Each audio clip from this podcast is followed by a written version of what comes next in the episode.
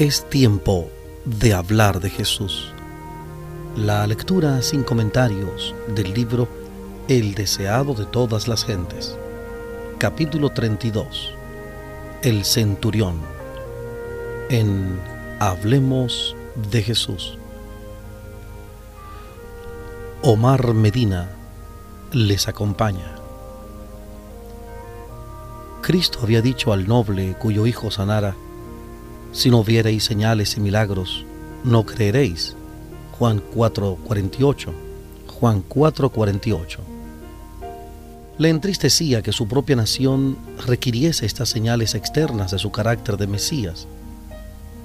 Repetidas veces se había asombrado de su incredulidad, pero también se asombró de la fe del centurión que vino a él. El centurión no puso en duda el poder del Salvador ni siquiera le pidió que viniese en persona a realizar el milagro. Solamente di la palabra, dijo, y mi mozo sanará. El siervo del centurión había sido herido de parálisis y estaba a punto de morir. Entre los romanos los siervos eran esclavos que se compraban y vendían en los mercados y eran tratados con ultrajes y crueldad. Pero el centurión amaba tiernamente a su siervo y deseaba grandemente que se restableciese creía que Jesús podría sanarle. No había visto al Salvador, pero los informes que había oído le habían inspirado fe. A pesar del formalismo de los judíos, este oficial romano estaba convencido de que tenían una religión superior a la suya. Ya había derribado las vallas del prejuicio y odio nacionales que separaban a los conquistadores de los conquistados. Había manifestado respeto por el servicio de Dios y demostrado bondad a los judíos adoradores de Dios. En la enseñanza de Cristo, según le había sido explicada, hallaba lo que satisfacía la necesidad del alma. Todo lo que había de espiritual en él respondía a las palabras del Salvador. Pero se sentía indigno de presentarse ante Jesús y rogó a los ancianos judíos que le pidiesen que sanase a su siervo. Pensaba que ellos conocían al gran maestro y sabrían acercarse a él para obtener su favor. Al entrar Jesús en Capernaum, fue recibido por una delegación de ancianos que le presentaron el deseo del centurión. Le hicieron notar que era digno de concedérsele esto, que ama nuestra nación y él nos edificó una sinagoga. Jesús se puso inmediatamente en camino hacia la casa del oficial, pero asediado por la multitud, avanzaba lentamente. Las nuevas de su llegada le precedieron y el centurión, desconfiando de sí mismo, le envió este mensaje. Señor, no te incomodes, que no soy digno que entres debajo de mi tejado. Pero el Salvador siguió andando y el centurión, atreviéndose por fin a acercársele, completó su mensaje diciendo, Ni aún me tuve por digno de venir a ti, mas di la palabra, y mi siervo será sano porque también yo soy hombre puesto en potestad, que tengo debajo de mí soldados, y digo a este ve y va, y al otro ven y viene, y a mi siervo haz esto y lo hace. Como represento el poder de Roma y mis soldados reconocen mi autoridad como suprema, así tú representas el poder del Dios infinito y todas las cosas creadas obedecen tu palabra. Puedes ordenar a la enfermedad que se aleje y te obedecerá Puedes llamar a tus mensajeros celestiales y ellos impartirán virtud sanadora. Pronuncia tan solo la palabra y mi siervo sanará. Lo cual oyendo Jesús, se maravilló de él y vuelto, dijo a las gentes que le seguían, Les digo que ni aun en Israel he hallado tanta fe. Y al centurión le dijo, Como creíste, te sea hecho. Y su mozo fue sano en el mismo momento. Los ancianos judíos que recomendaron el centurión a Cristo habían demostrado cuánto distaban de poseer el espíritu del Evangelio. No reconocían que nuestra gran necesidad es lo único que nos da derecho a la misericordia de Dios.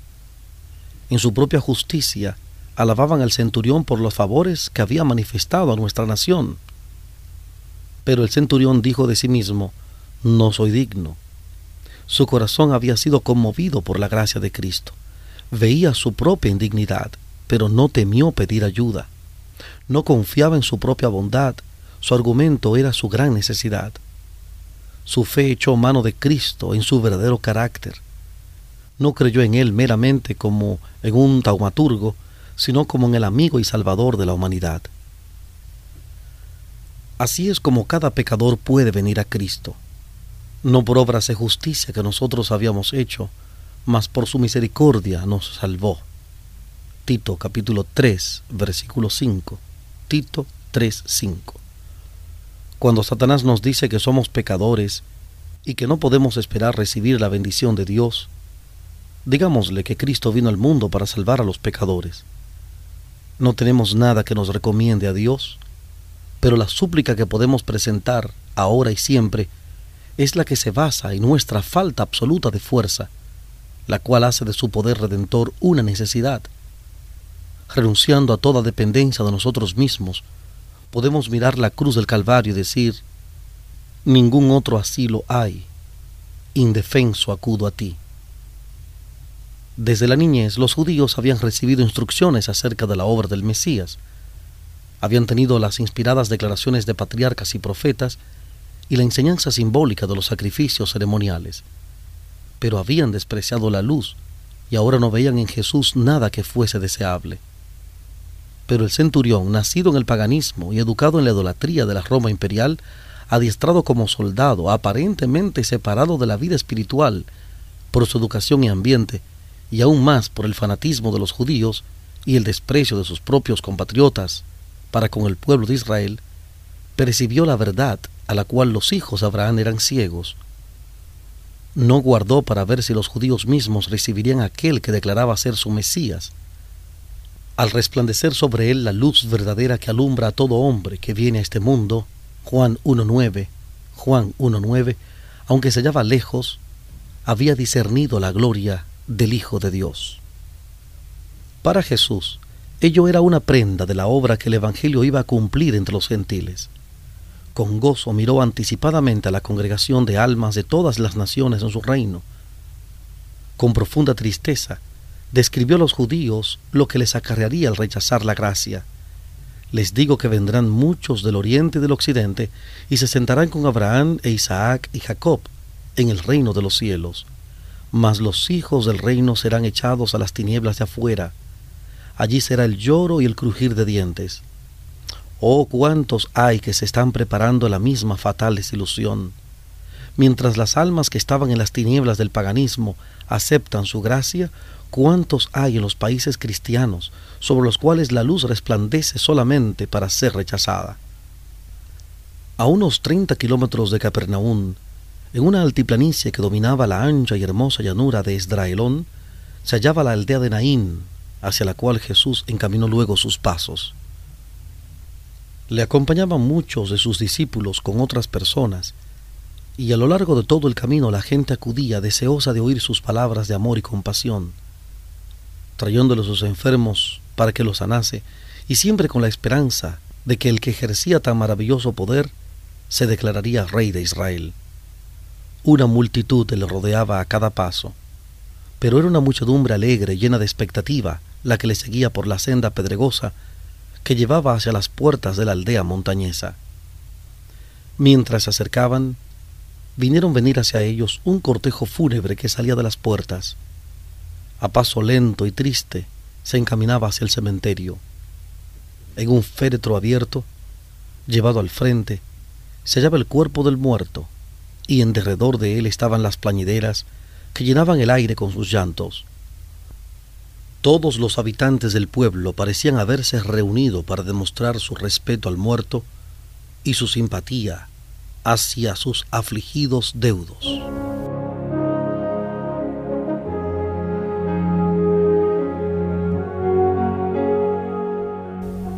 estamos presentando la lectura sin comentarios del libro El deseado de todas las gentes, capítulo 32, El centurión, en Hablemos de Jesús.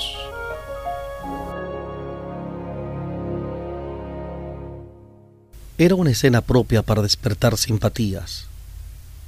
El muerto era el hijo único de su madre viuda. La solitaria doliente iba siguiendo la sepultura a su único apoyo y consuelo terrenal. Y como el Señor la vio, se compadeció de ella. Mientras ella seguía ciegamente llorando sin notar su presencia, él se acercó a ella y amablemente le dijo, no llores. Jesús estaba por cambiar su pesar en gozo, pero no podía evitar esta expresión de tierna simpatía. Y acercándose, tocó el féretro. Ni aun el contacto con la muerte podía contaminarle. Los portadores se pararon y cesaron los lamentos de las playideras. Los dos grupos se reunieron alrededor del féretro, esperando contra toda esperanza. Allí se hallaba un hombre que había desterrado la enfermedad y vencido demonios. ¿Estaba también la muerte sujeta a su poder? Con voz clara y llena de autoridad, pronunció estas palabras. Mancebo, a ti te digo, levántate. Esa voz penetra los oídos del muerto. El joven abre los ojos. Jesús le toma de la mano y lo levanta. Su mirada se posa sobre la que estaba llorando junto a él y madre e hijo se unen en un largo, estrecho y gozoso abrazo. La multitud mira en silencio, como hechizada, y todos tuvieron miedo. Por un rato permanecieron callados y reverentes, como en la misma presencia de Dios. Luego glorificaban a Dios diciendo que un gran profeta se ha levantado entre nosotros y que Dios ha visitado a su pueblo. El cortejo fúnebre volvió a Naín como una procesión triunfal y salió esta fama de él por toda Judea y por toda la tierra de alrededor. El que estuvo al lado de la apesadumbrada madre cerca de la puerta de Naín, vela con toda persona que llora junto a un ataúd. Se conmueve de simpatía por nuestro pesar. Su corazón, que amó y se compadeció, es un corazón de invariable ternura. Su palabra, que resucitó a los muertos, no es menos eficaz ahora que cuando se dirigió al joven de Naín. Él dice, Toda potestad me es dada en el cielo y en la tierra. Mateo 28, 18. Mateo 28, 18. Ese poder no ha sido disminuido por el transcurso de los años, ni agotado por la incesante actividad de su rebosante gracia. Para todos los que creen en Él, es todavía un Salvador viviente. Jesús cambió el pesar de la madre en gozo cuando le devolvió su hijo. Sin embargo, el joven no fue sino restaurado a esta vida terrenal. Para soportar sus tristezas, sus afanes, sus peligros y para volver a caer bajo el poder de la muerte. Pero Jesús consuela nuestra tristeza por los muertos con un mensaje de esperanza infinita. Yo soy el que vivo y he sido muerto, y aquí que vivo por los siglos de los siglos, y tengo las llaves del infierno y de la muerte. Así que por cuanto los hijos participaron de carne y sangre, él también participó de lo mismo, para destruir por la muerte al que tenía el imperio de la muerte, es a saber, al diablo, y librar a los que por el temor de la muerte estaban por toda la vida sujetos a servidumbre. Apocalipsis 1.18, Apocalipsis 1.18 y Hebreos capítulo 2, versículos 14 y 15. Hebreos 2, 14 y 15. Satanás no puede retener los muertos en su poder cuando el Hijo de Dios les ordena que vivan. No puede retener en la muerte espiritual a una sola alma que con fe reciba la palabra de poder de Cristo. Dios dice a todos los que están muertos en el pecado, despiértate tú que duermes y levántate de los muertos. Efesios 5:14. Efesios 5:14.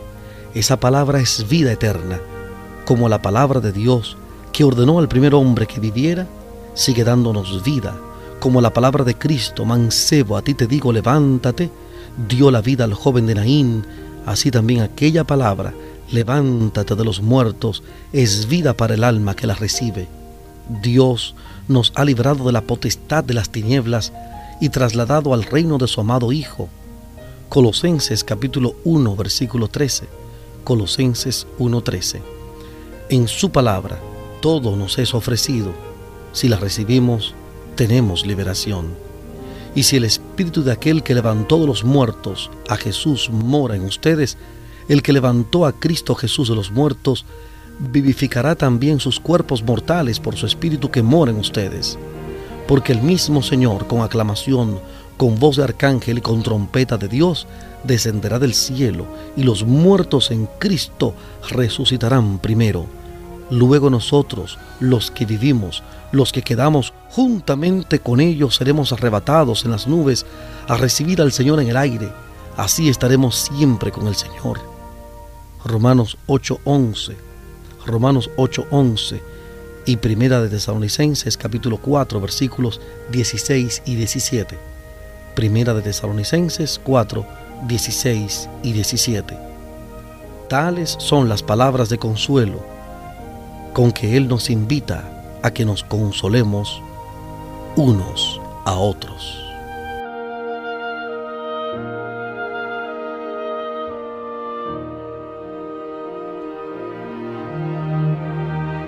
Hemos presentado la lectura sin comentarios del capítulo 32 del libro El deseado de todas las gentes.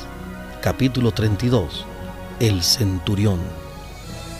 Este capítulo está basado en el Evangelio según San Mateo capítulo 8, versículos 5 al 13.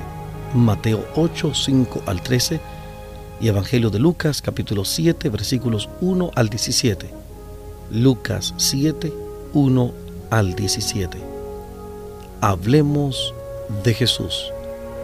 Omar Medina les agradece la fina gentileza de la atención dispensada. Que Dios les bendiga.